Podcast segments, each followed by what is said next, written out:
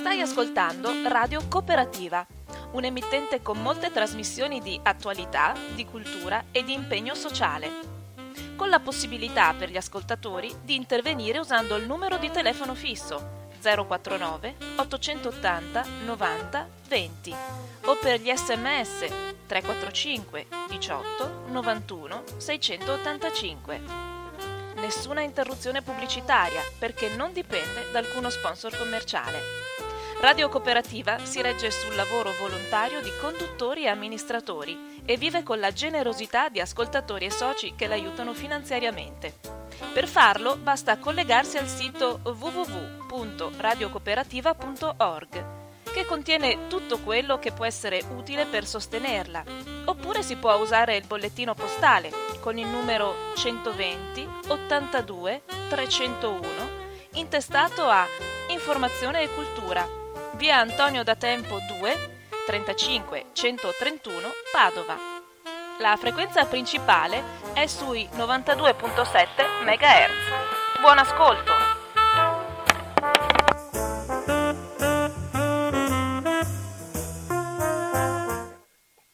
Un cordiale buongiorno a tutte le persone sintonizzate su Radio Cooperativa. Oggi partiamo con due ospiti, uno in studio, un ospite in studio e uno al telefono. E in studio con me c'è Lisa Clark che ehm, insieme vogliamo anche intervistare immediatamente, naturalmente, Francesco Vignarca. Lisa, puoi partire. Grazie, grazie, buongiorno a tutti. Eh, Francesco, siamo molto contenti che tu abbia potuto essere con noi. Eh, la Ciao campagna Stop Armi all'Egitto è una cosa che è nata da pochissimo, si è sviluppata velocissimamente, molto molto attuale come tema.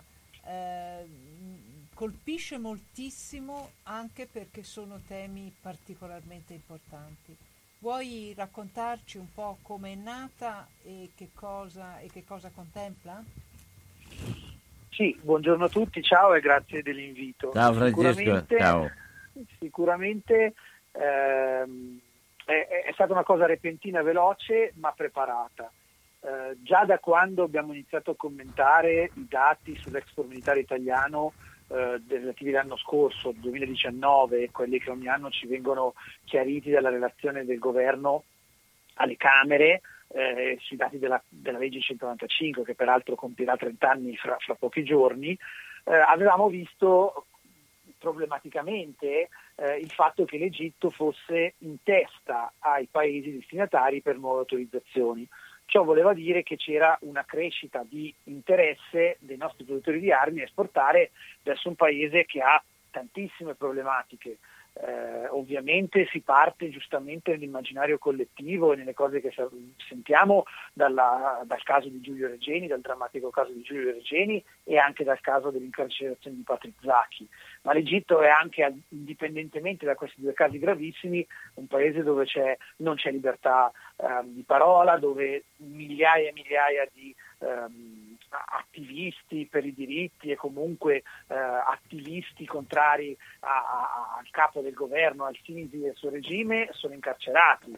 È un paese coinvolto in ben due conflitti armati perché da un lato fa parte della coalizione saudita che, che bombarda lo Yemen, come sappiamo, e dall'altro è parte attiva nel eh, nel conflitto in Libia, così tanto vicino e così tanto problematico anche per noi. Peraltro è uno dei paesi sospettati fortemente anche dalle Nazioni Unite di violare l'embargo sugli armamenti che c'è eh, nei confronti della Libia. Quindi già da quel momento noi avevamo iniziato a segnalarlo e a prepararci a un lavoro di azione sul, sull'Egitto. In più eh, le indiscrezioni che da qualche settimana continuavano a ripetersi relativamente alla volontà di ehm, vendere nuovi armamenti ancora di più per addirittura oltre 9 miliardi di euro, così si vocifera, ci hanno fatto preparare. Ecco, non ci aspettavamo che poi eh, repentinamente, così repentinamente, arrivasse l'ok per le prime due fregate militari. Poi se volete ragioniamo su, sull'eccezionalità di questa vendita perché è ancora più strana ed eccezionale del solito.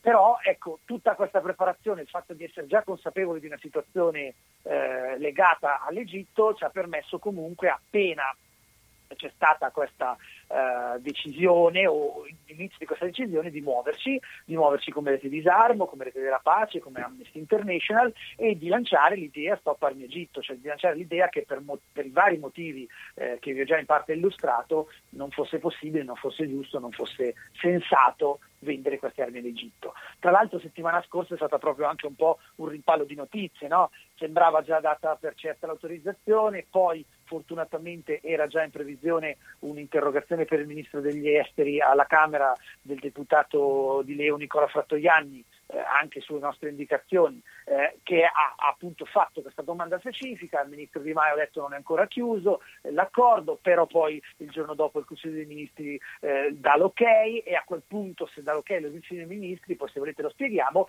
noi continuiamo a chiedere che ci sia un passaggio parlamentare. Ecco, eh, e devo dire che il fatto di essere pronti e questo se volete in generale significa che le nostre organizzazioni lavorano continuativamente su queste cose, non si svegliano solo la mattina quando succedono le problematiche, ma il fatto di essere pronti ci ha permesso di avere un ottimo ritorno in termini di sostegno delle persone e in termini anche di copertura dei media e anche di prese di posizione politiche, eh, in un certo senso in alcuni casi anche inaspettate, eh, a sostegno di Stop Armi Egitto.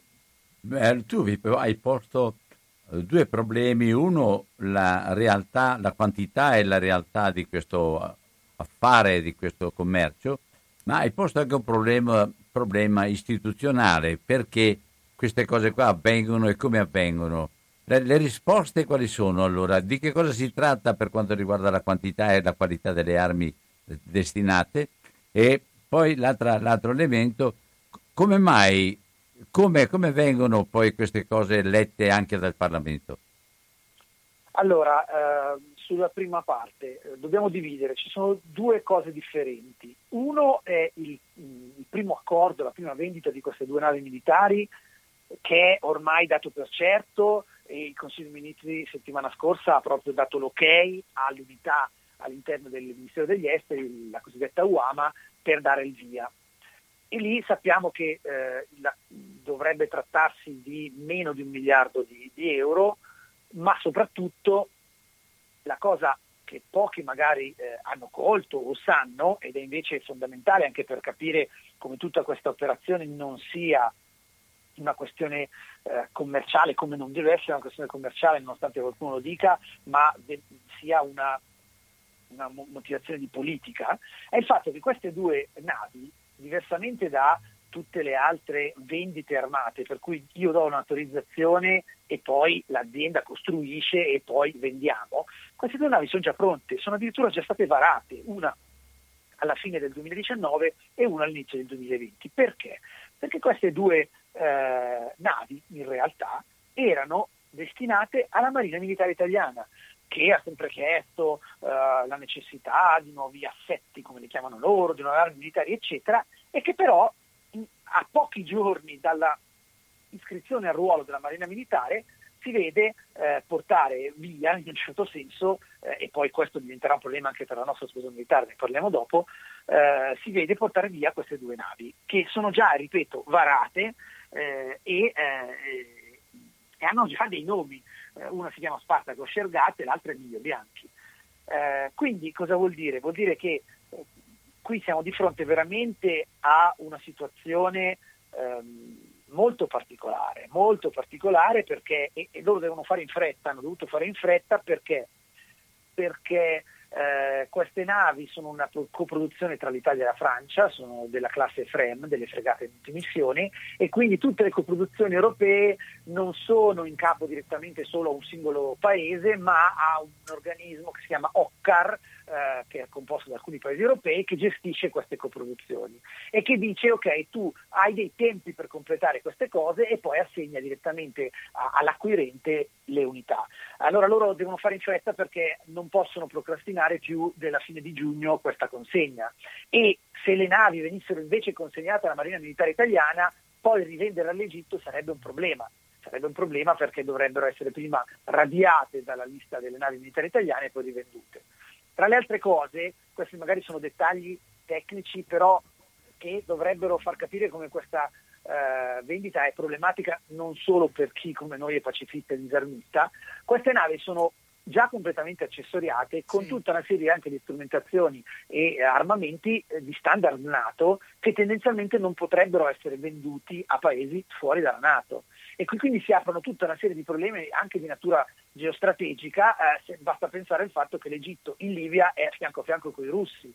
Quindi eh, ci sono state polemiche nei mesi scorsi perché venivano dei, dei medici russi ad aiutarci per il Covid e sembrava fosse chissà che spionaggio, poi però noi siamo quelli che vendiamo le armi con, gli, con le strumentazioni standard NATO a chi con i russi, eh, con, con- con i russi combatte nel- nel- nella, eh, nello scacchiere libico. Quindi ecco, per farvi capire che questo affare, questo accordo è insensato non solo dal nostro punto di vista. Poi sarebbe il- la seconda parte di questo maxi contratto, che è un maxi contratto che se davvero venisse realizzato sarebbe il maggiore della storia repubblicana in vendita armi, attualmente il maggiore sono i circa 7 miliardi di euro eh, di autorizzazione recentissima eh, per il Kuwait, per la costruzione di aerei, ma in quel caso, come dire, eh, essendo gli aerei Eurofighter che sono anche coprodotti da altri paesi, eh, Spagna, Germania, Gran Bretagna in particolare, noi siamo quelli che firmano il contratto, ma poi sappiamo che si deve dividere per quattro no? l'incasso. In questo caso l'incasso sarebbe tutto nostro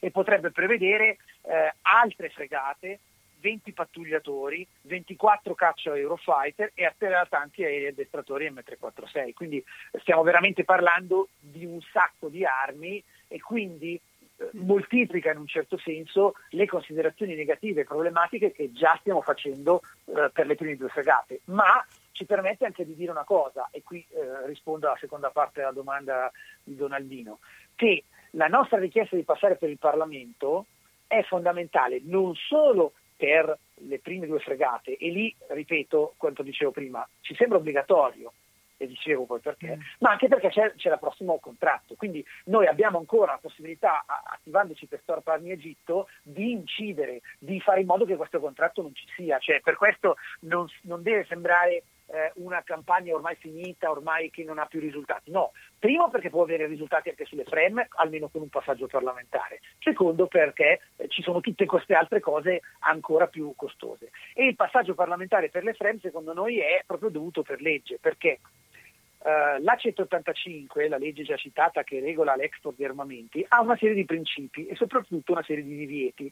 Non si possono esportare armi verso paesi che spendono troppo per il militare rispetto all'istruzione e alla sanità, paesi a cui l'Italia ha condonato il debito, paesi che hanno gravi violazioni di diritti umani in corso, paesi che siano coinvolti in conflitto armato. E proprio nel punto sui conflitti armati si dice però che fatte salve gli obblighi internazionali dell'Italia, cosa vuol dire?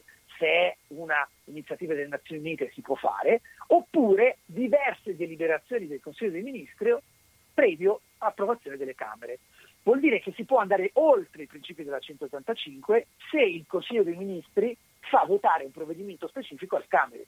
Vi faccio un esempio che vi sembrerà magari strano, ma lo è, in realtà è pertinente. Gli Stati Uniti. Gli Stati Uniti sono un paese in conflitto armato, in Afghanistan in particolare, ma siccome quei conflitti sono parte di accordi e missioni a cui anche l'Italia stessa partecipa e che sono votati dal Parlamento, si può andare oltre. Tanto è vero che noi non abbiamo mai criticato la vendita di armi degli Stati Uniti da questo punto di vista legale. Ma l'Egitto non è parte di queste È proprio missioni. il contrario. È proprio il contrario. E Ecco. quindi se proprio volessero superare eh, diciamo, i divieti della 185, questo provvedimento votato dal Consiglio dei Ministri deve passare per il Parlamento.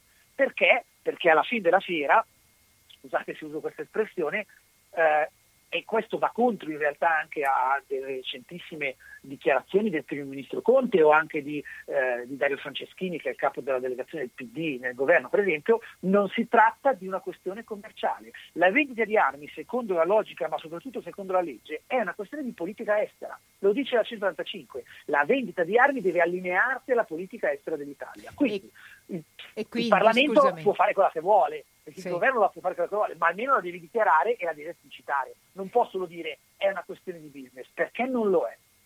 E dobbiamo, e dobbiamo sottolineare forte che devono avere il- trovare il coraggio di dichiarare che sono disposti a vendere queste, queste fregate ad una forza militare che com- le userà nel suo combattimento contro un'altra forza militare sostenuta dall'ONU e da noi. Esattamente. Cioè? E vi quindi faccio, Cioè? il governo nazionale della, in Libia, il Consiglio. E soprattutto in questo senso, come dici giustamente tu Lisa, vi faccio un altro esempio che potrebbe diventare non un caso teorico ma un caso pratico, perché recentemente qualcuno magari avrà letto eh, le notizie di eh, alcune navi greche che facevano parte della missione Irini, una missione europea che l'Italia ha voluto fortemente comandare e che dovrebbe bloccare il, le, diciamo, il, flusso di armi verso la Libia, alcune navi greche a un certo punto cercavano di intercettare un mercantile turco che però era accompagnato da una nave militare turca e in quel caso non la puoi intercettare, in quel caso non puoi fare e, e sono passati. Allora, un domani, tra qualche mese, noi potremmo trovarci dei mercantili egiziani che cercano di, for- di, di ehm, forzare il blocco di armi, dell'embargo di armi, come è già successo, accompagnati dalle fregate militari made in Italy e non potremo fermarle pur essendo noi capi della missione Irini. Quindi è proprio una, ehm, come dire, eh, in un certo senso un,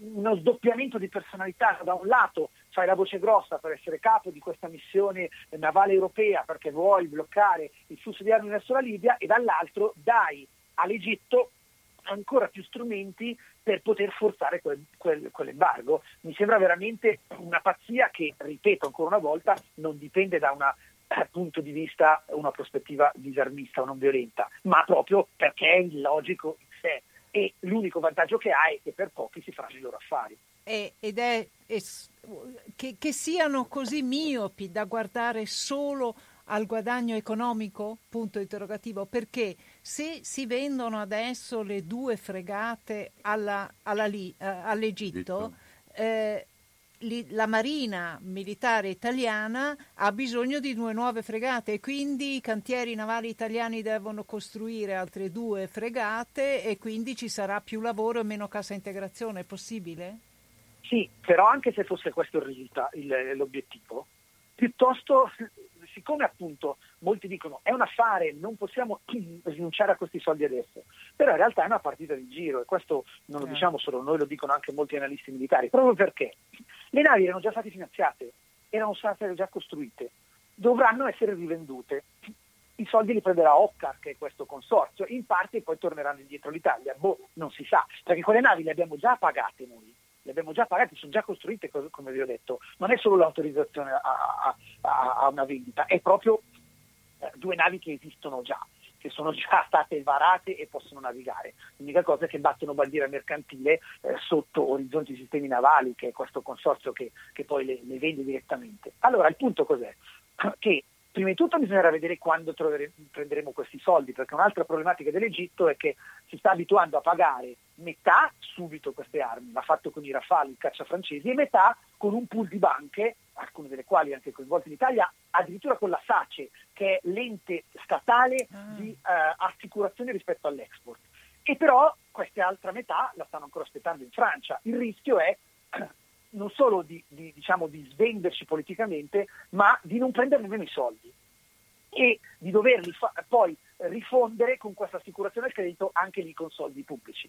Ma appunto, come giustamente dicevi tu, non solo la Marina Militare ne vorrà altre due, ma ne vuole altre quattro, cioè sfrutta questa cosa, ed è stato già dichiarato, non solo per eh, farsi ridare le due che non sono arrivate, ma per esercitare una nuova opzione su altre due navi, che ovviamente costeranno di più di quelle appena eh, fatte perché saranno più nuove, più moderne, eccetera. Il rischio quindi è dare delle navi, non prendere tutti i soldi delle navi e dover pagare un sacco di soldi pubblici nostri per averne delle nuove. Quindi il risultato netto non solo sarà eh, tutto quello che avevamo già detto negativo rispetto a una vendita che va verso un paese che è una dittatura, eccetera, ma addirittura monetariamente sarà in deficit, cioè eh, nemmeno come dire, la scusa del però pigliamo dei soldi in questo momento servono eh, reggerà. A questo punto se davvero eh, si voleva solo fare eh, lavorare i cantieri navali italiani, si compravano due nuove, armi per, due nuove navi scusate, per la Marina e direttamente con i soldi in Italia senza stare a fare il giro. Cioè, sì. non avrebbe avuto senso lo stesso, ok? Però più, per fare tutto un giro che ci fa eh, stendere di più e oltretutto ci fa uh, coinvolgere con un paese come l'Egitto è veramente stupido, è veramente insensato.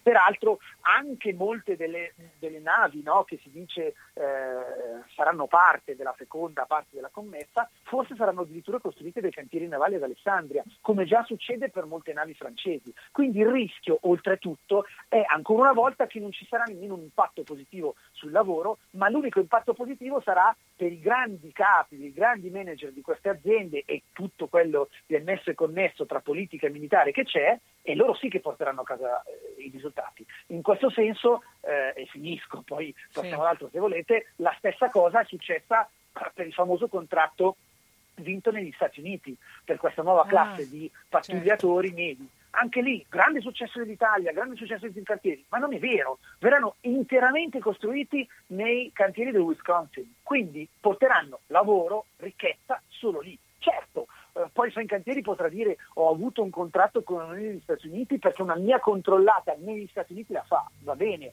però ripeto è un successo per l'azienda, per il marchio, per i manager, non certo per i lavoratori e non certo neanche come indotto per l'Italia.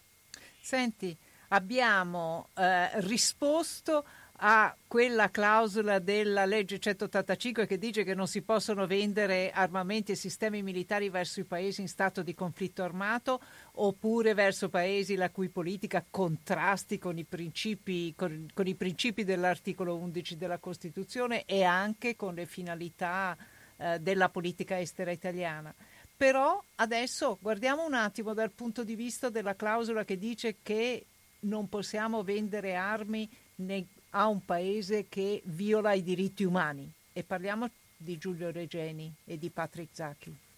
Esatto, eh, lì c'è sempre eh, il problema che... No, purtroppo... un attimo, prima, per, per, prima, di continuare, ma sì. c'è stata l'unanimità da parte del governo per quanto riguarda questa scelta?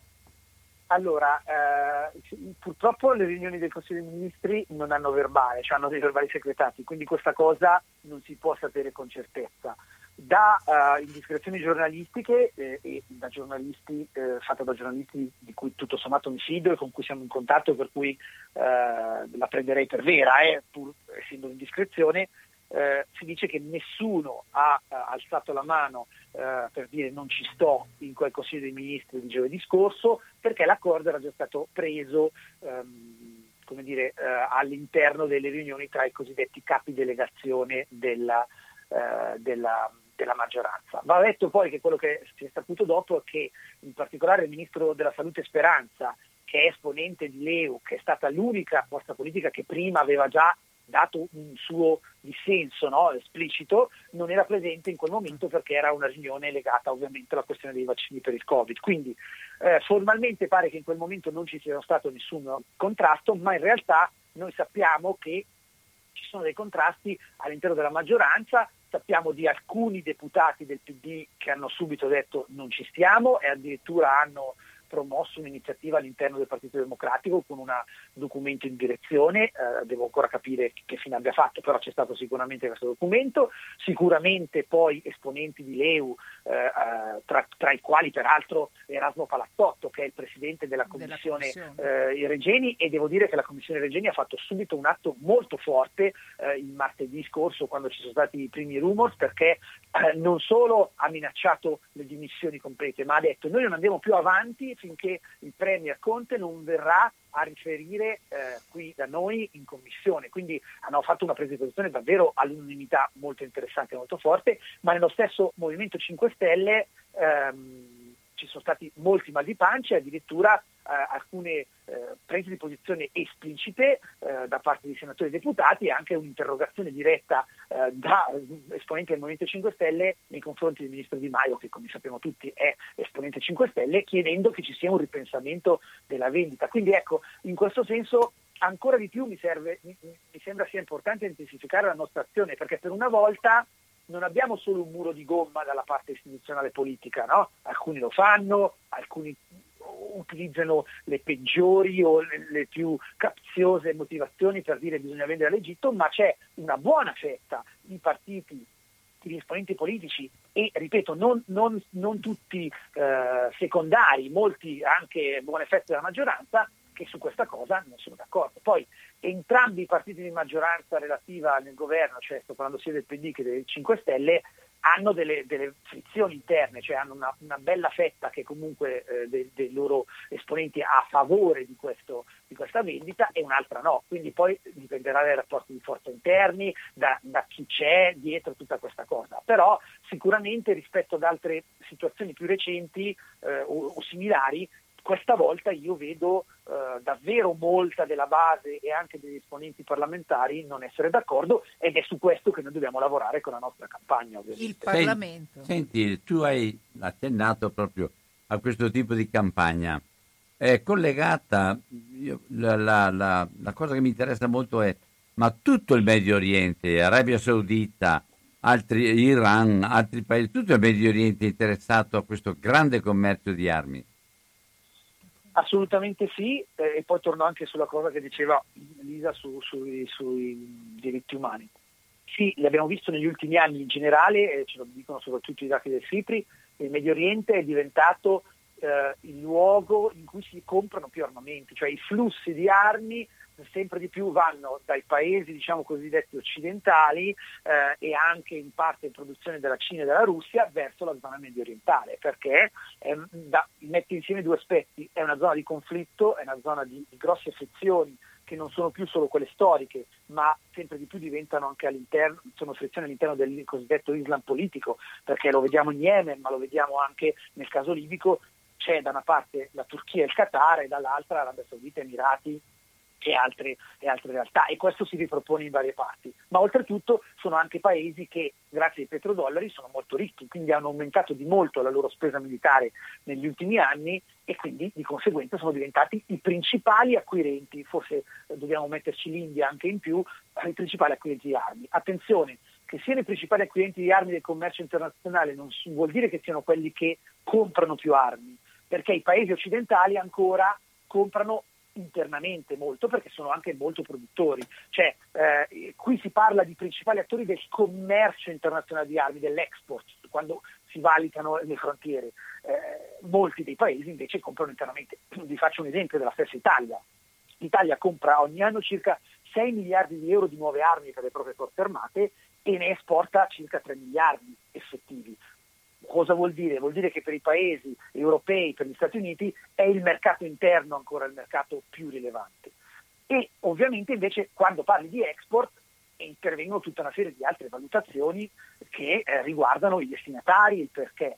E appunto il tema dei diritti umani è centrale, è centrale per la nostra legge, che però purtroppo ha eh, questa problematica che nel corso degli anni è stata su questo punto specifico depotenziata perché, ed è il motivo per cui poi sarete disarmo con la campagna, eh, è stato inserito ad esempio l'aggettivo gravi violazioni dei diritti umani e quando tu inserisci un'aggettivazione del genere ovviamente depotenzi perché gravi non ha un criterio di valutazione univoco. Cosa vuol dire gravi? Che sono tante o ne basta una eh, estrema per già farlo diventare grave. In questo senso, infatti, noi sempre di più, ovviamente partiamo dalla 195 perché è la nostra legge nazionale, ma sempre di più facciamo riferimento anche alle norme internazionali cui l'Italia deve tenersi, che sono la posizione comune dell'Unione Europea eh, del 2008 e il Trattato internazionale sugli armamenti, il cosiddetto ITT del 2013-2014. Perché? Perché in quei criteri invece che ancora non hanno l'implementazione perché sono più, più recenti, ma in quei criteri non c'è eh, l'aggettivo gravi violazioni dei diritti umani, ma addirittura se voi andate a prendere il criterio del, del, trattato dice che tu non potresti vendere armi se hai il sospetto che possano andare a, fare in modo che ci siano violazioni dei diritti umani, che se pensate, ci pensate è ancora più forte, cioè non devo aspettare che le armi siano arrivate là e che ci siano le commiss- vengano commesse le violazioni e che, come chiede la legge italiana, siano certificate da organi internazionali che, come sapete, hanno una loro latenza, una loro lentezza. Ma addirittura un paese dovrebbe domandarsi già prima se le armi che sta mandando verso quel destinatario abbiano il sospetto. E questa cosa purtroppo non avviene, l'abbiamo visto nel caso dello Yemen, delle armi dell'Arabia Saudita, degli Emirati, eccetera, ma non avviene è uno dei punti che noi dobbiamo continuare a sottolineare perché, perché chiama in causa una responsabilità che gli Stati si sono eh, assunti firmando quel trattato. Eccellente, grazie, grazie. Ehm, credo che siamo in un momento in cui non possiamo abbassare la guardia. Abbiamo talmente tante date di fronte nelle, nelle quali dobbiamo far valere le ragioni della legalità, le, le, le, ragioni della legge italiana, del funzionamento delle istituzioni democratiche italiane e grazie a questa campagna abbiamo, abbiamo purtroppo molti, eh, mo, molti manici, a cui, manici a cui attaccarci. Allora, oggi su Repubblica Carlo Bonini scrive che c'è tempo per la Procura eh, di Roma che deve eh, processare i cinque sottufficiali dei servizi egiziani, non mi ricordo esattamente, ufficiali, sottufficiali, fino al primo luglio per ricevere un indirizzo al quale recapitargli tutte le, le pratiche, altrimenti la, il procedimento non può andare avanti. Allo stesso tempo il 9 luglio è l'anniversario 30 anni della legge 185. In questi giorni abbiamo bisogno davvero in tanti di far valere la nostra voce. Anche i genitori di Giulio Regeni, vero? Assolutamente sì. Eh, da un lato questo è ovviamente sicuramente il caso emblematico ehm, che, che, spinge molti a mobilitarsi perché coinvolge ovviamente eh, un ragazzo italiano, una famiglia italiana. Eh, da un lato bisogna anche stare attenti a non dare un'ulteriore croce addosso a queste due straordinarie persone che, che già devono fare una grossa lotta per vedere riconosciuta la verità eh, relativamente alla sorte del proprio figlio e non possono farsi carico anche di una situazione che è più grande, come ho spiegato prima, perché attiene a tutta una serie di altre, di altre dinamiche. E quindi quello lo dobbiamo fare noi, cioè dobbiamo metterci di fianco a loro eh, nel dire guardate che questo è sbagliato per tutta una serie di altri motivi, ma diventa sbagliato anche per l'aspetto legato allo specifico caso di Giulio Regeni e anche all'altro caso di Patrick Zacchi, perché siamo di fronte a una situazione in cui questo ragazzo continua a vedere rimandata l'udienza in cui si dovrebbe convalidare l'arresto, una cosa che cioè, eh, a me, a me, dà veramente fastidio, scusate se mi scaldo, che i difensori de, degli affari armati sono gli stessi per cui se invece appunto poi la multa arriva alle loro super macchine con un giorno di ritardo fanno ricorso perché sembra quasi un'oppressione o, o se gli fai mezzo controllo fiscale per capire se sono eh, evasori veri o no, sembra che appunto stai violando i diritti umani quasi che ci serva il, il processo in Norimberga. E poi invece sono quelli che si permettono di dichiarare, e le ho lette queste cose, cose eh, davvero rivoltanti, non possiamo bloccare il paese per il caso di una singola persona, fosse grave. Cioè, mi domando se fosse il loro figlio cosa direbbero. E eh, peraltro eh, in questa situazione Oltretutto si stanno sbugiardando anche tutte le motivazioni eh, che sempre gli analisti pro armi portano avanti relativamente alla necessità eh, del, del, del, degli affari armati. Da sempre dicono eh, no, noi dobbiamo avere questa leva della vendita di armi verso questi paesi perché è un modo che abbiamo per far pressione su di loro e per eh, poter avere un'influenza forte. Ma, Ma non la usano mai contra... come leva. Vendono in realtà sempre. È il contrario, in realtà è il contrario, cioè questo poteva andare bene negli anni 70-80, quando davvero la, la, situazione del mondo era diversa e davvero i paesi cosiddetti in via di sviluppo avevano una sudditanza eh, per vari motivi eh, con i paesi più sviluppati. Ma adesso non è così. Non è così in termini geopolitici, geostrategici, economici. Quindi il contrario, sono sempre di più i paesi acquirenti che hanno una leva straordinaria nei confronti dei paesi venditori. Lo vediamo anche nel caso dello Yemen e dell'Arabia Saudita, addirittura con gli Stati Uniti. Negli Stati Uniti ci sono state diverse mozioni senatoriali contro la vendita all'Arabia Saudita che sono state bloccate dal presidente Trump.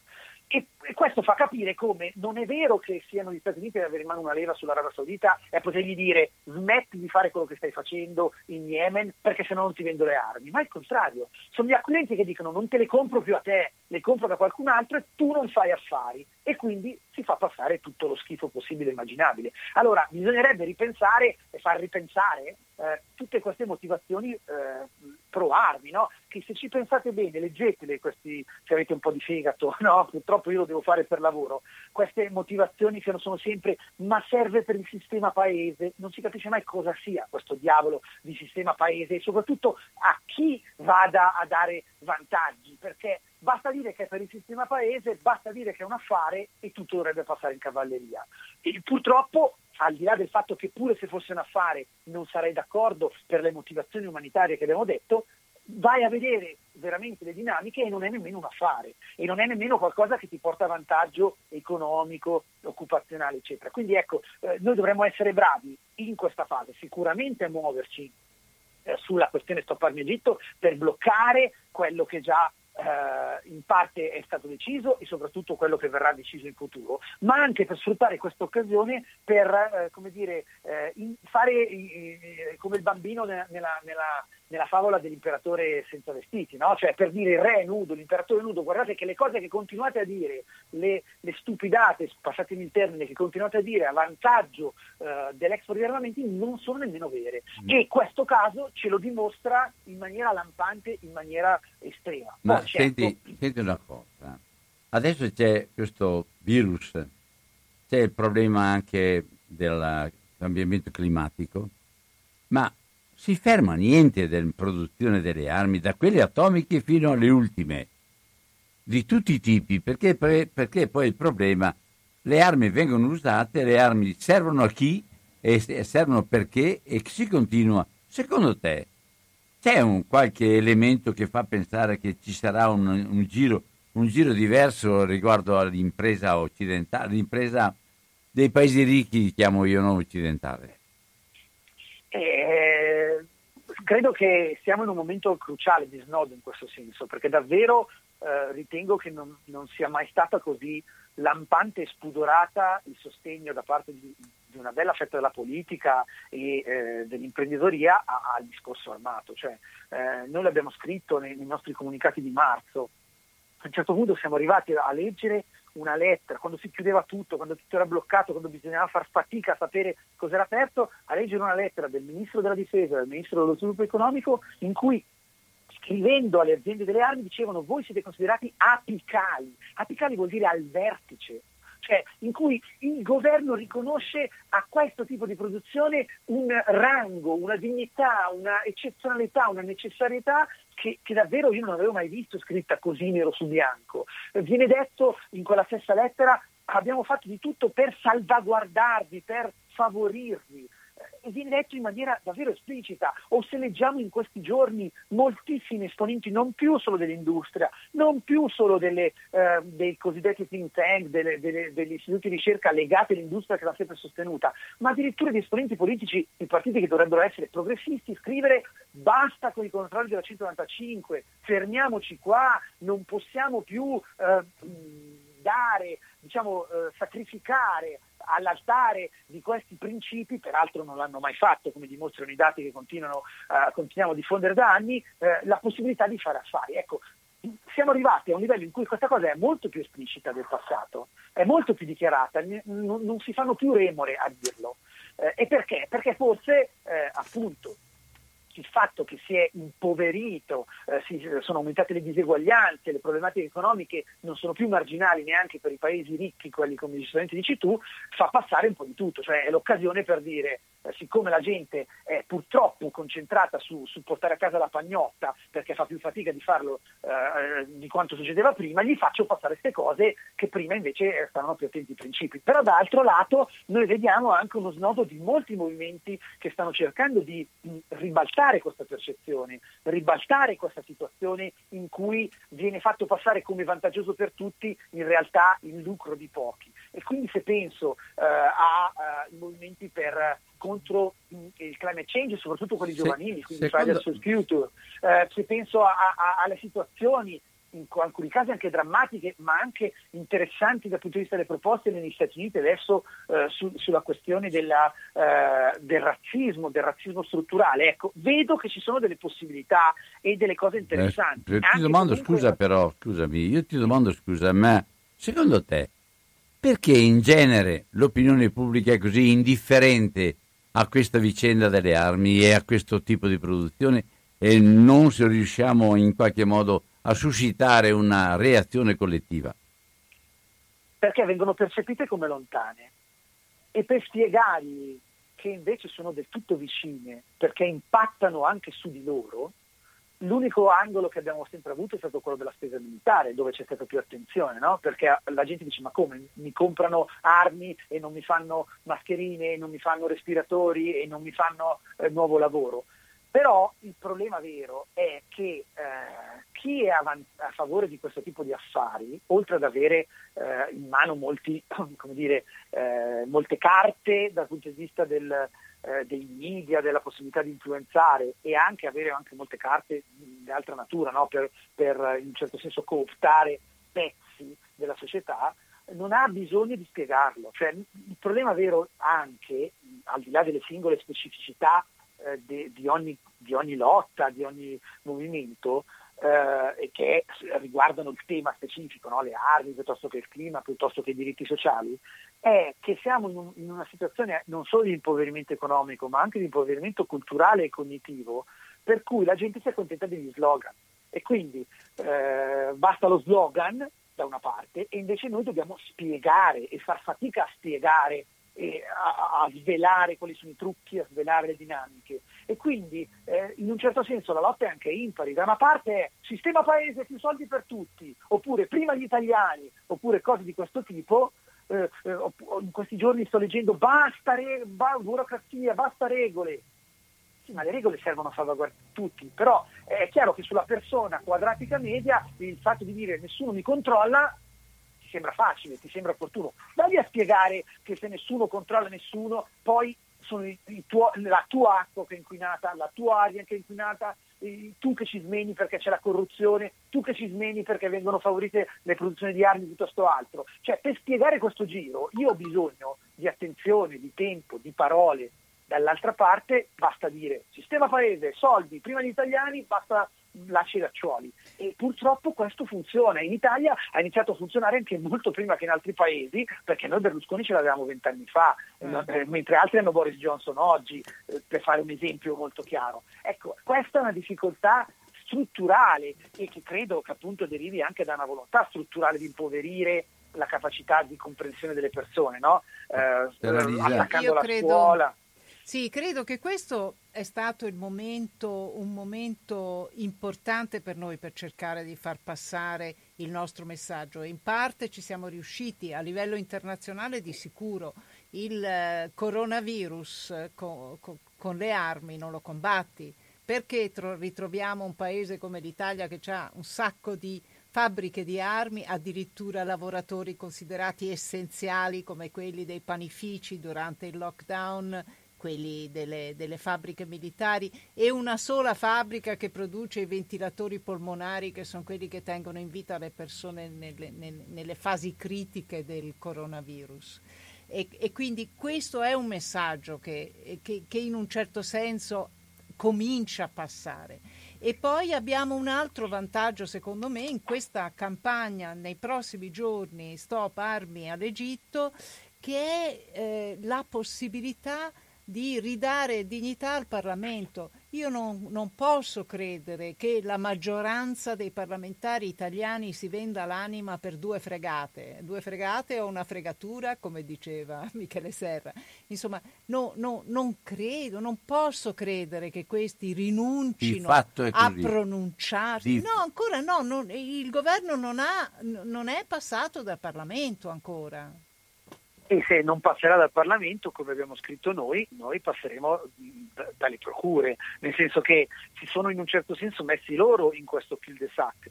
Eh, non avessero fatto il passaggio in Consiglio dei Ministri, avessero fatto finta, tra virgolette, che era una vendita normale, come tutte le altre, abbiamo dimostrato prima che non lo è, almeno mh, dire, noi avremmo avuto eh, un appiglio un pelo più debole per poter andare contro questa decisione, ma avendo fatto un passaggio eh, scusate, in Consiglio dei Ministri, avendo detto che la decisione era eminentemente politica e quindi andava oltre il mero uh, diciamo, direttore di Uama che amministrativamente deve guardare le carte e dare l'ok, cioè un passaggio amministrativo, a questo punto si sono messi loro stessi all'interno del percorso previsto dall'articolo 1,6 della legge, che appunto dice previo parere delle Camere.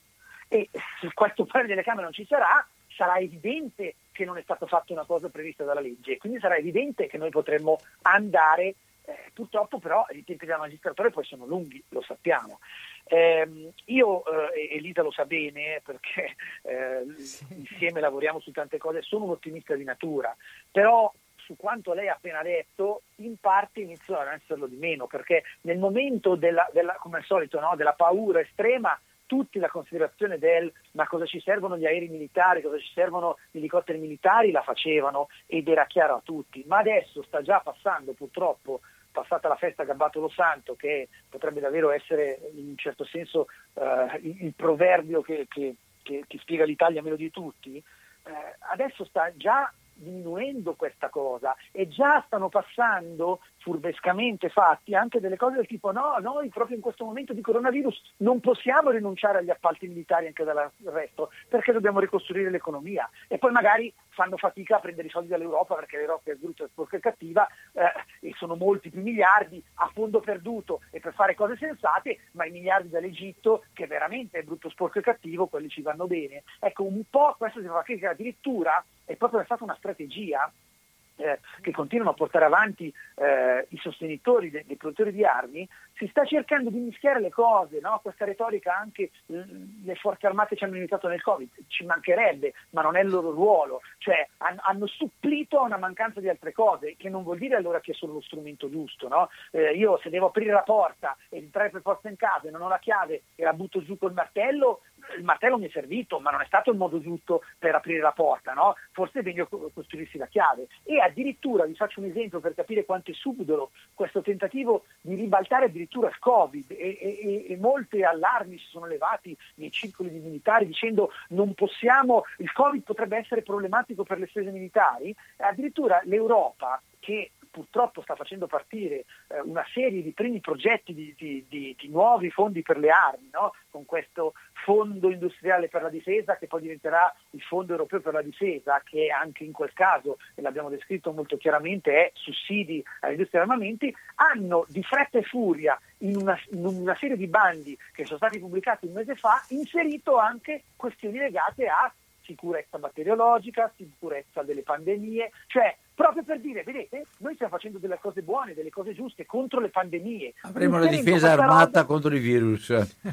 Sì, ma soprattutto di... cioè, facendo finta che una ricerca uh, dal punto di vista chimico-batteriologico serve a quella maniera là, invece non è come fanno uh, ricerche legate anche a questioni militari. Cioè, il, il, il tentativo no, di sfruttare questa giusta ondata di pensiero che purtroppo la pandemia ci ha messo davanti agli occhi in tutta la sua concretezza viene sempre fatta, ma come è purtroppo eh, stato fatto da, da, dal mondo militare negli ultimi anni da troppo tempo, le missioni di pace, eh, le strade sicure, che vuol dire l'esercito messo su, eh, sulle cose. Noi lo vediamo in maniera esplicita e chiara negli Stati Uniti, ma è una tendenza che c'è anche in Europa, la militarizzazione delle polizie. No? Questi poliziotti che al posto di essere il trade union della società, del rispetto delle regole, sempre di più diventano, eh, diventano mh, eh, armati di tutto punto come se dovessero entrare in una guerra. Cioè, paradosso appunto che negli Stati Uniti eh, attualmente le norme impediscono ai militari statunitensi di usare certi tipi di gas eh, in contesti eh, di, di, conflitto, ma possono essere utilizzati dalle polizie militarizzate nei contesti delle città statunitensi, che è un paradosso, cioè una cosa fuori di testa. Ma questa cosa purtroppo sempre di più la vediamo anche da noi su scala diversa. Allora c'è il tentativo, c'è sempre stato il tentativo del mondo della produzione militare di usare eh, idee, eh, semantica e anche ricerca, parole, ricerca che sono dall'altra parte, cioè per intrupolarsi, per farlo passare. E siccome, eh, come dicevo prima, basta uno slogan, sì. strade sicure e chi non le vuole strade sicure? Poi tu devi andargli a spiegare che eh, dei militari che non hanno un training per quello e che non hanno la possibilità di fare le cose, gli arresti di polizia, eccetera, non te la rendono più sicura. Ma a loro, ripeto, basta lo slogan, basta dire una cosa ed è difficile poi smontarla. E purtroppo eh, ripeto, poi mi riprenderò il mio ottimismo, però anche questa bella ondata di, pers- di, di, di idee che diceva abbiamo capito che la difesa nostra non è, eh, non è quella, eh, sta un po' scemando. E per quello se, eh, io continuo a dire ultimamente, cambiamo anche le carte in tavola noi. Basta, io non voglio più parlare né di difesa né di sicurezza, io voglio parlare di salvaguardia. Mi piace di più. Salvaguardia vuol dire salvaguardia delle persone, di chi sta intorno a me, della comunità, del creato, dell'ambiente. Ecco, iniziamo anche noi a ehm, abbandonare certi, certe parole, perché se no il rischio è che se tu parli di sicurezza, tutti hanno in mente la sicurezza armata, forte, militare. Se tu parli di difesa, che invece è un bel concetto, no? mi piace la difesa delle cose belle, tutti parlano, pensano alla questione militare. Ecco, anche noi secondo me dobbiamo iniziare a usare un po' questi, tra virgolette, trucchi. Cioè, poi la parola salvaguardia è così bella, no? salvezza, mette dentro salvezza, però attiva perché è la guardia che fai per la salvezza è degli perfetta. altri. Diciamo eh. che in, que- in, questo è la differenza che mh, Elisa può insegnare a tutti noi in inglese c'è tra safety e security. No? La security certo. ormai è la cosiddetta hard security, eh, quella forte, quella armata, la, la, safety invece è un altro concetto che si avvicina molto a quello della salvaguardia. Assolutamente, me. significa che, che il, la popolazione è al sicuro, che è una, tutta un'altra cosa dalla sicurezza garantita con le armi. Francesco, esatto. noi ti ringraziamo tantissimo. Eh, se puoi rimanere ancora, io credo che adesso le regole di Radio Cooperativa eh, prescrivano l'apertura alle telefonate degli ascoltatori, vero Albino? Eh, eh, certo sì. che si fa. Sì. E quindi faremo questo. Comunque è molto importante quello che hai tirato fuori, hai detto ci ritroveremo anche molto presto perché io vorrei collegare questa storia che ho detto adesso. Eh, tutto si lega, tutto, ecco, abbiamo la bomba atomica, abbiamo il virus, abbiamo il, il, il, I cambiamenti climatici, il coso climatico e abbiamo anche le responsabilità di cambiarla questo sistema, se no qua continuiamo sempre a pararti addosso. Io non so come la pensi tu, ma ci ritroveremo presto. Grazie a voi per tutta l'attenzione e per tutto quello Ti ringrazio molto. Grazie, Ciao Francesco. Francesco. Grazie mille. Verremo Grazie. a pescarti, se no, se no passerai anche tu per di qua una volta tanto. Eh, Ta- è tanto che non guarda, ci vediamo da, proprio di fisicamente. Qua c'è posto anche, c'è posto Anche con, per tutte e tre le figlie. con con la sicurezza interna dello studio di radio cooperativa c'è posto per la persona. E poi lo sai benissimo che l'intenzione, anche con Lisa avevamo creato questo momento anche ehm, su Padova eh, legato a- al disarmo nucleare, no? con l'amico Sì. Daniel Oakstad di ICANN, doveva passare e avremmo fatto eh, anche appunto direttamente dallo studio di radio cooperativa qualcosa, poi purtroppo tutto si è bloccato, ma l'idea non l'abbiamo abbandonata e sicuramente la riorganizzeremo. Certo, Grazie, grazie. Francesco. ancora. Grazie, A presto, grazie. saluti a te e a tua famiglia, ciao. Allora, avete sentito, ha salutato, adesso passiamo anche alle telefonate, però prima volevi dire qualcosa Lisa? No, no. Passiamo immediatamente alle telefonate 049 880 90 20 e c'è già una telefonata, pronto? Buongiorno a te alla- e a Giuliano, buona Sono giornata. Giuliano da Venezia. Mi pongo una domanda molto semplice. Se non ci fosse stato il caso Reggeni, oggi, in questi giorni, staremmo a parlare della vendita delle due navi italiane all'Egitto o ce ne saremmo fregati e non si sarebbe saputo nulla? Perché mi dà l'impressione che questo sia solo un pretesto solo perché c'è il caso Regeni. Altrimenti le vendite di armi vengono fatte costantemente in ogni giorno dell'anno. Quando mi si parla di diritti umani, guardate che sono d'accordo con quello che è stato detto fino adesso, ma io mi pongo questo problema. L'Arabia Saudita rispetta i diritti umani, eppure le armi all'Arabia Saudita vengono vendute tranquillamente. L'Arabia Saudita che sta facendo disastri nello Yemen, massacrando donne, vecchi, bambini, però non la sento. La Turchia, ah ma è un alleato della Nato, ecco, mi dimenticavo questo, vedi. E allora la Turchia può fare quello che vuole. No. Sì, è così in realtà, non sta a guardare te, me e, e- e Elisa Clark che è lì in studio. Guardiamo la realtà. La Turchia può fare quello che vuole. E nessuno, e nessuno. Io ho visto una dichiarazione di Erdogan sere fa per televisione, il quale ha detto che lui ammira Hitler perché Hitler eh, è un suo punto di vista, la sostanza del discorso che ha fatto Erdogan. Però la Turchia, se ci chiede armi, gliele diamo. La Turchia non si tocca. Adesso ce l'abbiamo con l'Egitto, ma ce l'abbiamo con l'Egitto perché c'è il caso Regeni. Altrimenti dell'Egitto ce ne fregam, se ne frega, come si può dire, Pregheremmo... ce ne saremmo fregati e, e avremmo tranquillamente dato le due fregate, ci sta anche il discorso, senza che nessuno se ne importasse e venisse fuori tutto questo casino. Poi che sia giusto fare sul caso Regeni è vero, però tutti quelli che parlano del caso Regeni mi devono dire cosa fare. Buono. Cosa fare? Grazie. Ecco. Ciao. Ti saluto. Ciao Giuliano.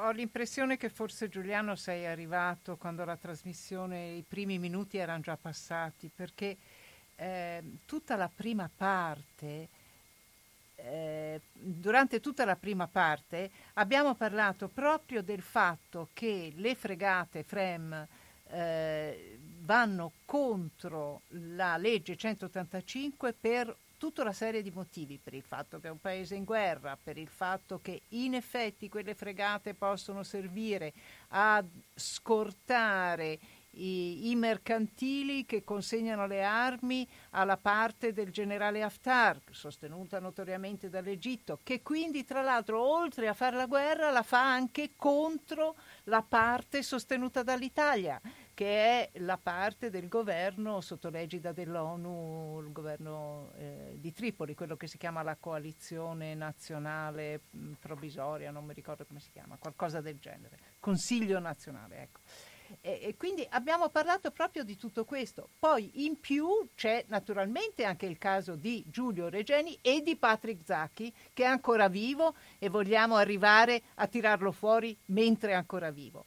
Poi tu usi il noi e, e, dici altrimenti, perché c'è Giulio Regeni, altrimenti noi ce ne saremmo fregati. All'inizio pensavo che tu dicessi noi per dire noi società civile, poi invece, invece il noi lo usavi per dire il governo italiano che vende le armi all'Arabia Saudita. Noi società civile eh, abbiamo fatto fior di campagne e cause in tribunale contro il governo italiano che ha permesso l'esportazione delle bombe dalla fabbrica RVM in Sardegna all'Arabia Saudita perché andavano ad essere utilizzate in Yemen. Quindi decidi un po' chi è noi, se noi è governo, eh, ti do in parte ragione. Se noi è società civile, ti assicuro che non è stato necessario l'uccisione di Giulio Regeni per farci svegliare su queste cose e che eh, le, la, la, la, vendita delle fregate militari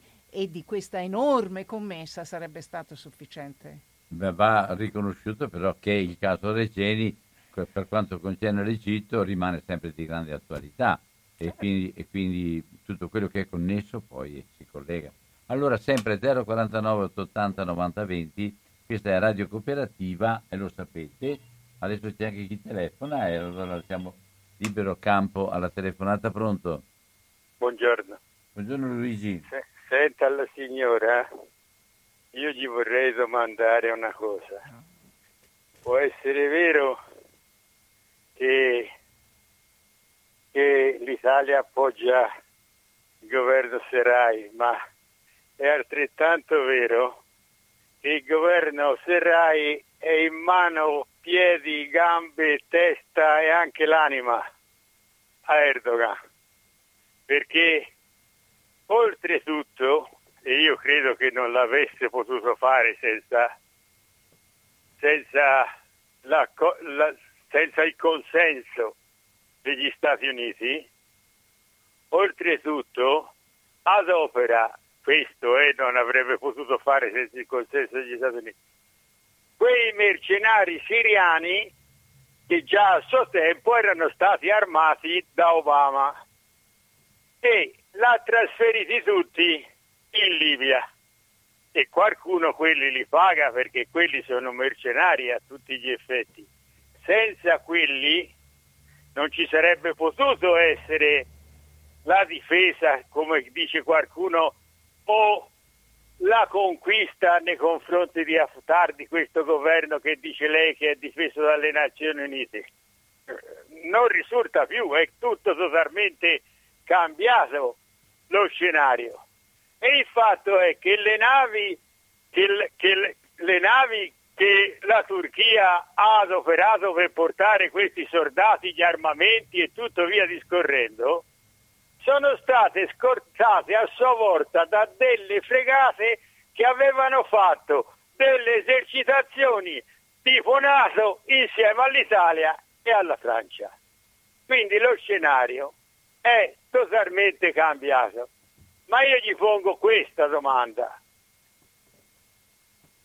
Qua, c'è questo governo, il ministro degli esteri è di Movimento 5 Stelle e qualsiasi vendita di armi deve avere in nulla osta di Ministero degli Esteri. Su questo no, indipendentemente dal Parlamento, su questo non ci piove. A capo di Leonardo c'è quello che prima era il capo dei funzionari segreti, quello che ha liberato quella ragazza là, quella che è diventata musulmana. Che Renzi non volle, ma è stato messo lì dai 5 Stelle a capo dell'ENI c'è quella che era nel consiglio d'amministrazione di Fatto Quotidiano, il quale riceve nella forma online c'ha un trafiletto con i cani a sei zampe da quando questa è, è, nel consiglio, è, è a capo dell'ENI. L'ENI ha un grosso giacimento di gas il più grosso giacimento che esiste tra il Medio Oriente e l'Europa messa insieme, che è di proprietà della, dell'Egitto ma che è sfruttato dall'ENI, con i quali soldi l'Egitto pagherà queste navi. E anche questo è dei 5 Stelle.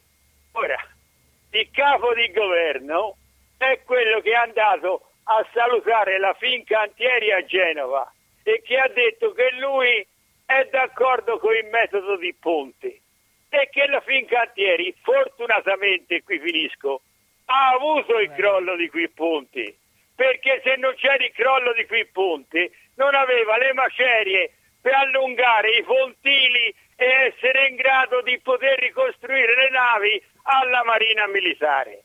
Ora, se tutto questo sta insieme, lei mi può dire che il Movimento 5 Stelle e il Presidente del Consiglio non ci hanno nulla a che rivedere? Io la saluto e buongiorno.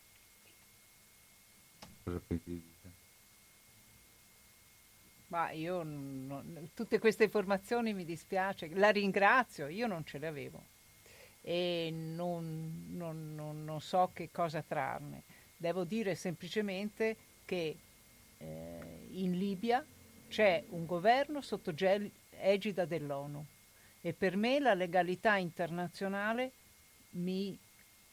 Eh, Come sono le alleanze adesso fra... Mi obbliga a sostenere un, un governo eh, messo in piedi da... Le alleanze con Haftar, con eh, il eh, Serraj, con eh, Russia, con Turchia, con Trump, come vedi la situazione in zona? Beh, eh, d'altra parte credo che gli Stati Uniti c'entri in tutte le parti, perché Haftar è stato in esilio negli Stati Uniti. Eh, non dimentichiamocelo, Haftar è stato anni ed anni in esilio negli Stati Uniti, negli Stati del Sud, eh, dove c'è la CIA, e, e quindi mh, penso che qualcosa abbia imparato anche lì e che quando è tornato in Libia qualche ruolo eh, dei suoi amici con, con, i quali era convissuto per tutti quegli anni forse ci sarà stato.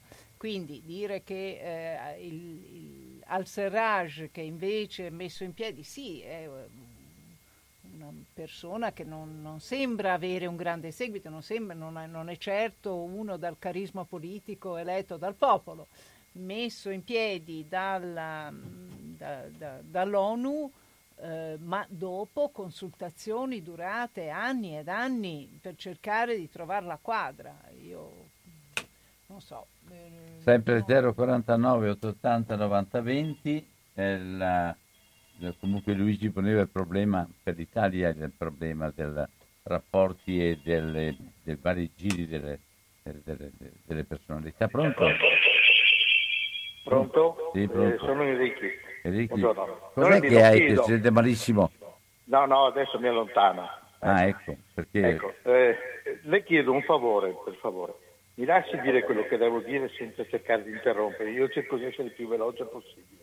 Cerca di essere il più veloce possibile, va bene. Ah, allora, caso Regeni si lega a un certo Sir John Negroponte, ambasciatore americano, nato in Inghilterra da emigrati greci. Guarda che hai qualcosa aspetti, che sì, sì, sì, aspetti, aspetti. Chiudi quelle, quelle cose che hai a fianco. Ecco, Vai. questo bel tipo, tra gli innumerevoli misfatti, era implicato anche nel Watergate, è, è anche responsabile dell'uccisione di Callipari, perché eh, passando per il posto di blocco aveva detto no, no, non stavate aspettando la giornalista e di, c'era l'ordine di non sparare su chi arrivava perché dovevo arrivare io, adesso potete sparare su chi arriva. E sapeva benissimo che dietro di lui c'era la macchina con la, la sgrena e Calipari. Tanto per descrivere il tipo, questo signore è, è in contatto con Cambridge e analizzava le, i reportage di Regeni. Ecco, tanto perché si capisca che la cosa è molto più estesa e lui è un ambasciatore americano statunitense, scusate. Poi c'è una nota latere, ho sentito oggi con grande dispiacere una cosa che, che mi fa veramente terribile. Cioè si, rinun- si continua a fare l'Eurofighter per comprarci l'F-35 che ci renderà dipendenti in tutto e per tutto per la difesa aeronautica dagli Stati Uniti, perché quell'aereo funziona solo se gli Stati Uniti ce lo lasciano usare, per tutta una serie di ragioni che devi stare qua due ore a parlare, va bene? Fa presto. E noi vai. abbiamo cancellato il programma Eurofighter per l'Italia, però continuiamo a farlo e, e lo vendiamo da altre parti. Questa è una cosa veramente schifosa e, e devo dire che purtroppo tutta questa storia, eh, perché si lega tutto? Perché siamo, legati, siamo dentro la Nato. Mi dispiace, voi direte che sono un vecchio, ma io sono ancora di quelli che andavano in giro col cartello fuori dalla Nato. C'è niente da fare, siamo, noi siamo costretti ad appoggiare gli stati più orribili perché fanno parte della Nato. Buono. Tutto qua. Grazie, buona giornata. Dire qualcosa tu? Allora, eh, sempre 049 880 90 20, questa è Radio Cooperativa. Se c'è qualche altro che desidera eh, porre invece il problema di come lavorare anche, perché io di una cosa riconosco a Vignarca, uh, una grande competenza, una grande lucidità e anche, oltre che una grande competenza, la capacità di to- toccare proprio gli elementi che mettono in crisi qualsiasi persona onesta che voglia affrontare il problema. E devo anche dare atto della uh, profondità con cui riesce a interloquire anche con tutte le altre cose. Elisa, riguardo a questa operazione delle armi all'Egitto, ecco, che tipo di attività si è mossa, visto che le, sia i mass media sia le altre, le altre cose hanno reagito e, e, hanno dovuto prendere atto? I, I media hanno reagito molto bene, perché era una notizia che è venuta fuori, ma è stata subito ripresa e collegata a tutto ciò che era la campagna sulle spese militari che era appena terminata. C'è una campagna mondiale che tutti gli anni eh, dura circa un mesetto e si conclude nel giorno in cui, quest'anno è stato il 27 aprile, nel giorno in cui il SIPRI, eh, l'Istituto di ricerca della pace di Stoccolma, eh, pubblica il suo rapporto sulle spese militari degli stati nell'anno precedente. E eh, quest'anno era mh, passato durante tutto il periodo del lockdown, della pandemia e naturalmente avevamo collegato moltissimo il tutto al fatto che le spese militari sono x volte superiori alle spese eh, sanitarie, oppure anche se non lo sono, sono veramente eh, non servono, non hanno, non hanno lo, stesso, lo, lo, stesso, effetto. Poi rispondi al telefono, vai. Pronto? Pronto, buongiorno Roberto. Roberto, buona giornata. Buongiorno anche signora Class. Eh, è splendido, tutta una cosa splendida, però mi sembra di sentirmi soffocare da tutte quante queste tv, sti media, sti telegiornali messi là appositamente per confondere, uccidere la notizia, ecco diciamo così, uccidere la notizia, ma uccidendo la notizia si uccide anche il cervello. Ecco dove stiamo andando tutti quanti. Bisognerebbe riuscire, non so come fare per dire io singolarmente arrivo fino a qua, ma in gruppo arrivo di là.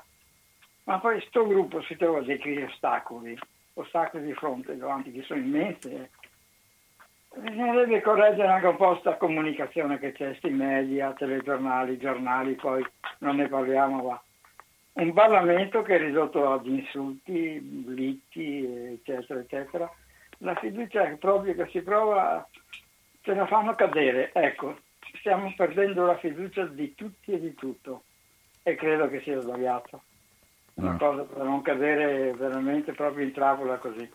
Non saprei, non so se ho reso l'idea, signora Clark, ma Buono. mi trovo così spaesato. Ecco. Grazie a voi, buona giornata. Ciao, buona giornata anche a te. Mi, mi dispiace Roberto sentirla così sfiduciato è veramente triste. È vero che è un momento, è un momento tragico, io cerco però, cerco cerco, come stavo cercando anche prima parlando con Francesco Vignarca, di guardare a quello di po- che di positivo ne possiamo tirar fuori. Io credo che davvero forse quando il governo sarà costretto a riferire al Parlamento ci saranno delle sorprese positive. Di questo sono convinta. Ma non solo, credo Roberto che se noi continuiamo a vedere che tutti stanno dentro un complotto contro di noi, io credo che abbiamo il mondo di nemici. È un mondo di nemici e per noi è finita, non è neanche inutile neanche, neanche che facciamo niente, neanche radio, neanche in radio cooperativa, neanche in altre cose.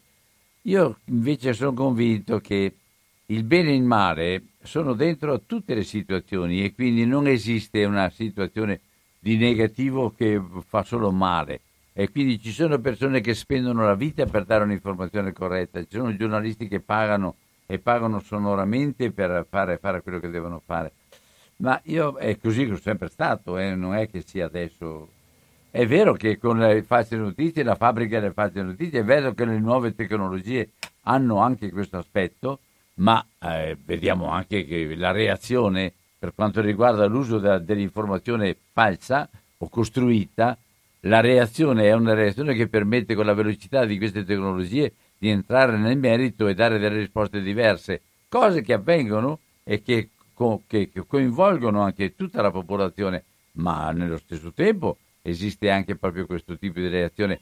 Avete mai pensato a quale importanza ha avuto fino a questo momento tutto l'impegno dei vari movimenti, dei vari comitati, delle varie cose, proprio rispetto alle scelte più grosse di un paese? Pronto? Albino caro, Buongiorno a te Buona e buongiorno alla tua ospite. Grazie. Bene, io sono come Roberto, molto delusa, molto dispiaciuta, molto, vedo molto nero, però vorrei, se fossi con 40 anni di meno, unire gli italiani di buon senso tutti davanti al Parlamento e quel Parlamento ipocrita che abbiamo, cacciarlo a pedate eh sì, scopa. È proprio ecco, il contrario di quello che ho detto finora. Io non so se, se sono eh, in linea con voi, ma questo è il mio pensiero. Albino, dobbiamo unirci, c'è poco da fare, altrimenti chissà come andremo a finire. Ti dico io, perché anch'io vedo nero, nero pece. Non c'è speranza con questi personaggi che sono privi di coscienza, non ce l'hanno. E ho notato una cosa, quando si dice a una persona che non ha giudizio, che disgraziatamente è venuta al mondo disgraziata, si dice non ha coscienza, dobbiamo sopportarlo perché è fuori, è fuori di sé, è nato male, è incosciente. Ebbene, abbiamo una società di incoscienti. Caro mio, questa è la situazione. Se non prendiamo veramente in mano questo, que- soprattutto questo periodo dove veramente tutti siamo Ma, pronti a morire no. perché le, eh, questo, questa maledetta pandemia può colpirci di punto in bianco tutti quanti. Dai. Eh, sì, chiudo, ma ti dico, questo è quello che io penso e pensa che ho quasi 90 anni, mi dispiace essere vecchia, ma ti giuro, eh. quello che combatterei se avessi 40 anni di meno. Ciao. Buono, buona giornata, ma Nives, tu pensa a tutti quelli che stanno ascoltando siccome abbiamo un mondo di incoscienti, tutti quelli che stanno ascoltando Radio Cooperativa si sentono dire tu sei un incosciente. Vorrei vedere io chi di noi accetterebbe di sentirsi dire tutti quanti, tutti, tu sei un incosciente.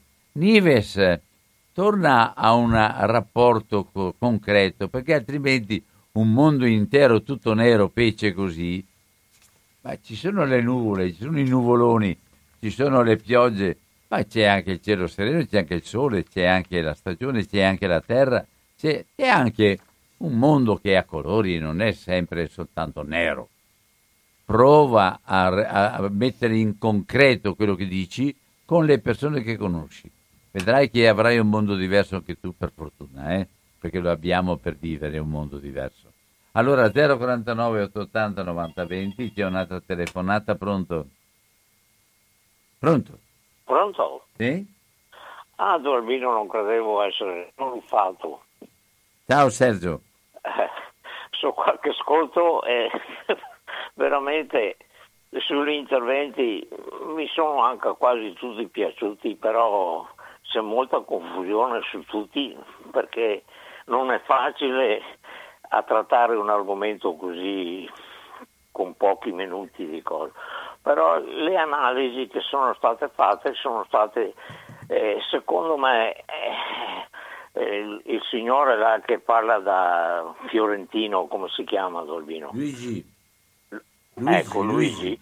Secondo me lui ha fatto un'analisi veramente. Guardate che la politica, la politica estera e la politica di guerra è, è molto difficile, è complessa. Diceva Giuliano, secondo me, ma eh, come mai Erdogan fa il buono e il cattivo tempo e tutti se ne stanno zitti? Eh, perché tutti gli interessi, tutto il mondo, per una questione eh, geografica e militare, tutti hanno degli interessi di buoni rapporti con Erdogan, gli americani, i russi, gli italiani, gli europei, per mille fattori, anche per il punto strategico che si trova più.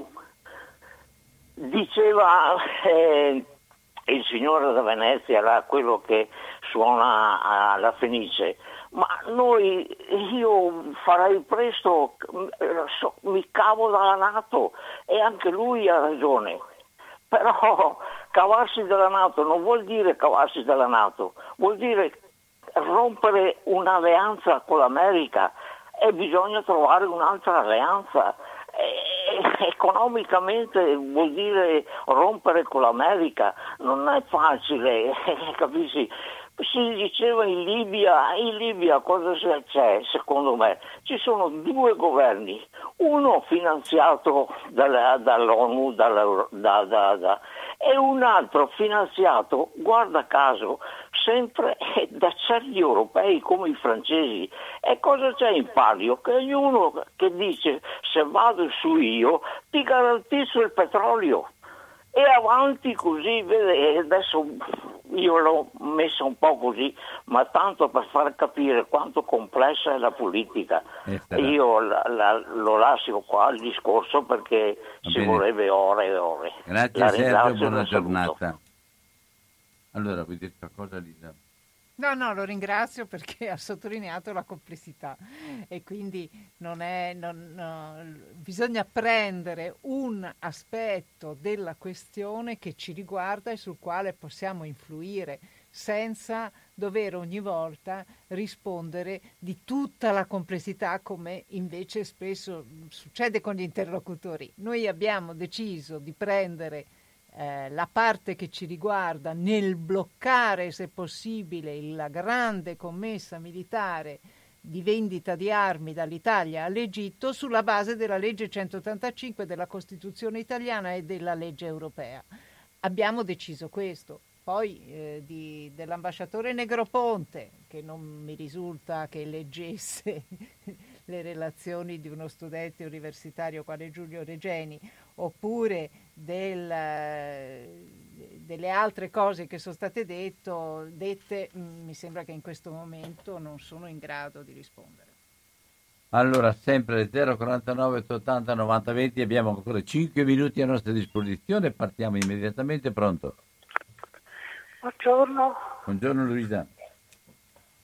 E allora, quando parliamo di democrazie, di cosa stiamo parlando?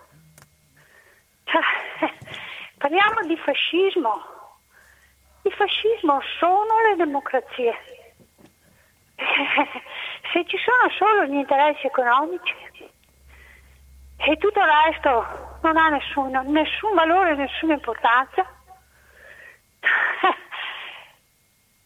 Le democrazie purtroppo sono degenerate, non c'è niente da fare, dovevano essere quelle che portavano, che portavano un po' la situazione del mondo ad un certo livello, in realtà sono state, sono entrate nella logica delle dittature, perché eh, fanno gli interessi delle popolazioni delle popolazioni che dopo le votano.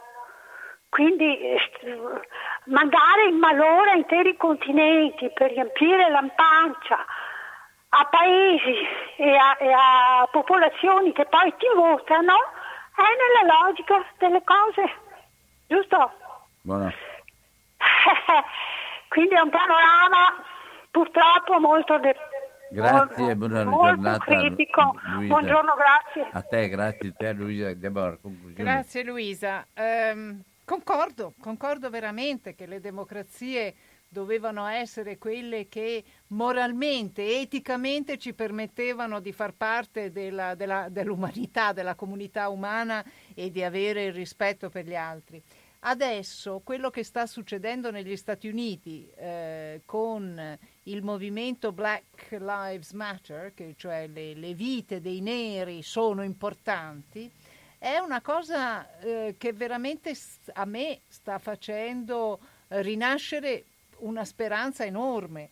Poi non so come andrà a finire, ma è, un, è stato descritto come un movimento a favore della democrazia guidato da afroamericani.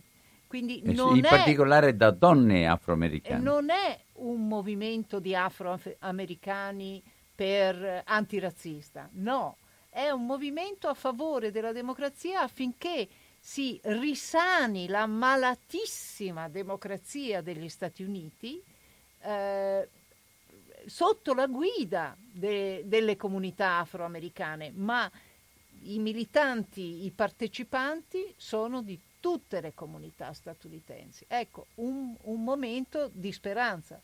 Ora, eh, io so che mm, non, è difficile avere molte speranze per il futuro eh, della democrazia negli Stati Uniti, però c'è anche un'elezione in novembre e l'importante sarebbe non, che non fosse riconfermato Trump.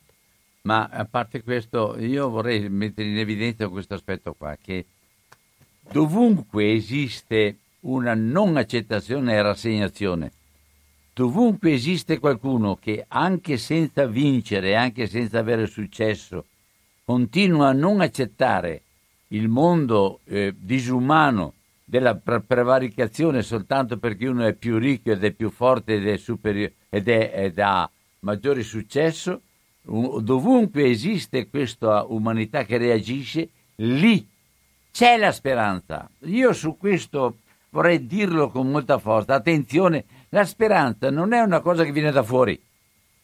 La speranza è una cosa che c'è da dentro a ciascuno. E per quanto siamo capaci anche da soli a reagire, la speranza è un dato di fatto. Io vorrei sottolineare questo aspetto qua, perché vuol dire che la vita e quello che è giusto nella vita continua a rimanere non il futuro chissà, chissà, chissà che verrà in un mondo così. No, no, è ancora dentro al mondo che sono io insieme con gli altri, dentro a tutto quello che faccio ogni giorno e dentro alla, alla possibilità che la mia vita non sia soltanto un essere ingabbiato e buttato lì all'ammasso insieme con tutti gli altri. Questa è la grande novità e allora che bello che anche questo movimento negli Stati Uniti non gli oppositori di Trump, non soltanto lo scontro fra il Partito Democratico e il Partito ma la realtà concreta dei neri e delle nere che sentono questa discriminazione e sopruso da parte degli istituzionali della polizia che diventa una liberazione per tutti perché questo fa male a tutti quanti.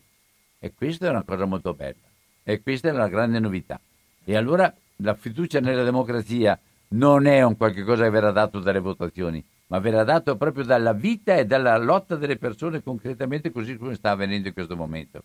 Vi ringrazio, vi saluto, ringrazio eh, Francesco Vignarca, ringrazio da Lisa Clark e a risentirci. Ciao a tutti quanti. Ciao. Ringrazio tutti voi.